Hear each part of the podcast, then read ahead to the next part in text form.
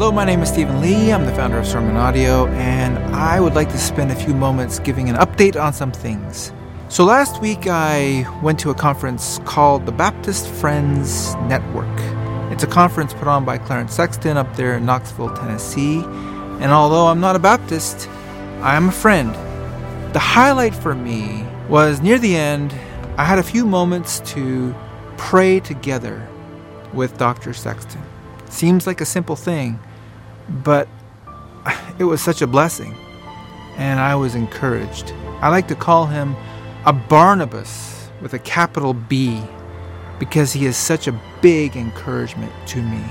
I hope and pray that we can return the favor come December here in Greenville at Bob Jones at the Foundations Conference, that we can be an encouragement to him.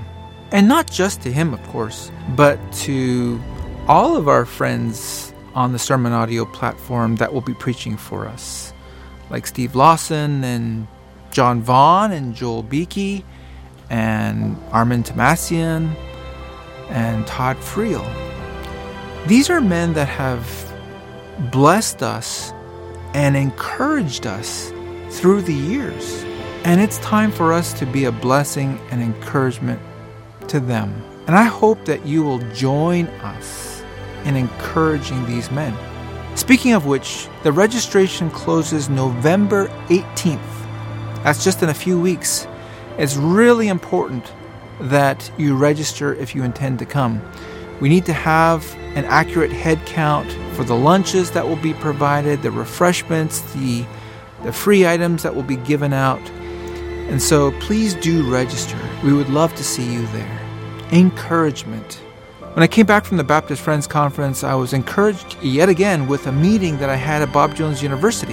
What encouraged me was that uh, they were asking what the motivation and the reason was behind the Foundations Conference to begin with. So I answered it like this We're Sermon Audio. We've been doing what we're doing for 21 years. We have 2 million sermons in our repository. Over the years, 380 million downloads worldwide. These are all things that we thank God for and give Him all the glory. But the thing that disturbs us is that church is as powerless as it's ever been, it, the world is as bad as it's ever been. What we see in Scripture and in church history when the people of God face similar challenges and crises, we see them frequently calling for seasons of united prayer. And that's our burden. I explained to them our call for united prayer over Zoom and how we've been doing this now daily for 300 plus days. And what encouraged me was that they actually said that all that I was saying resonated with them greatly. And they too wanted to see a spirit of corporate prayer increase among their student body. They received everything that I said enthusiastically. What an encouragement. Let's have the spirit of the two spies in the midst of the discouraging talk of the ten spies. They saw the walled cities and the giants. They saw all that as well. But they said, Let us go up and possess it, for we are well able to overcome it.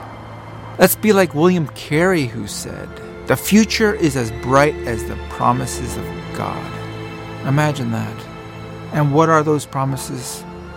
Jeremiah 33 3 is still in there as a promise. Call unto me, and I will answer thee, and show thee great and mighty things which thou knowest not. Encouragement, friends. Let's be in the business of encouraging one another. Amen.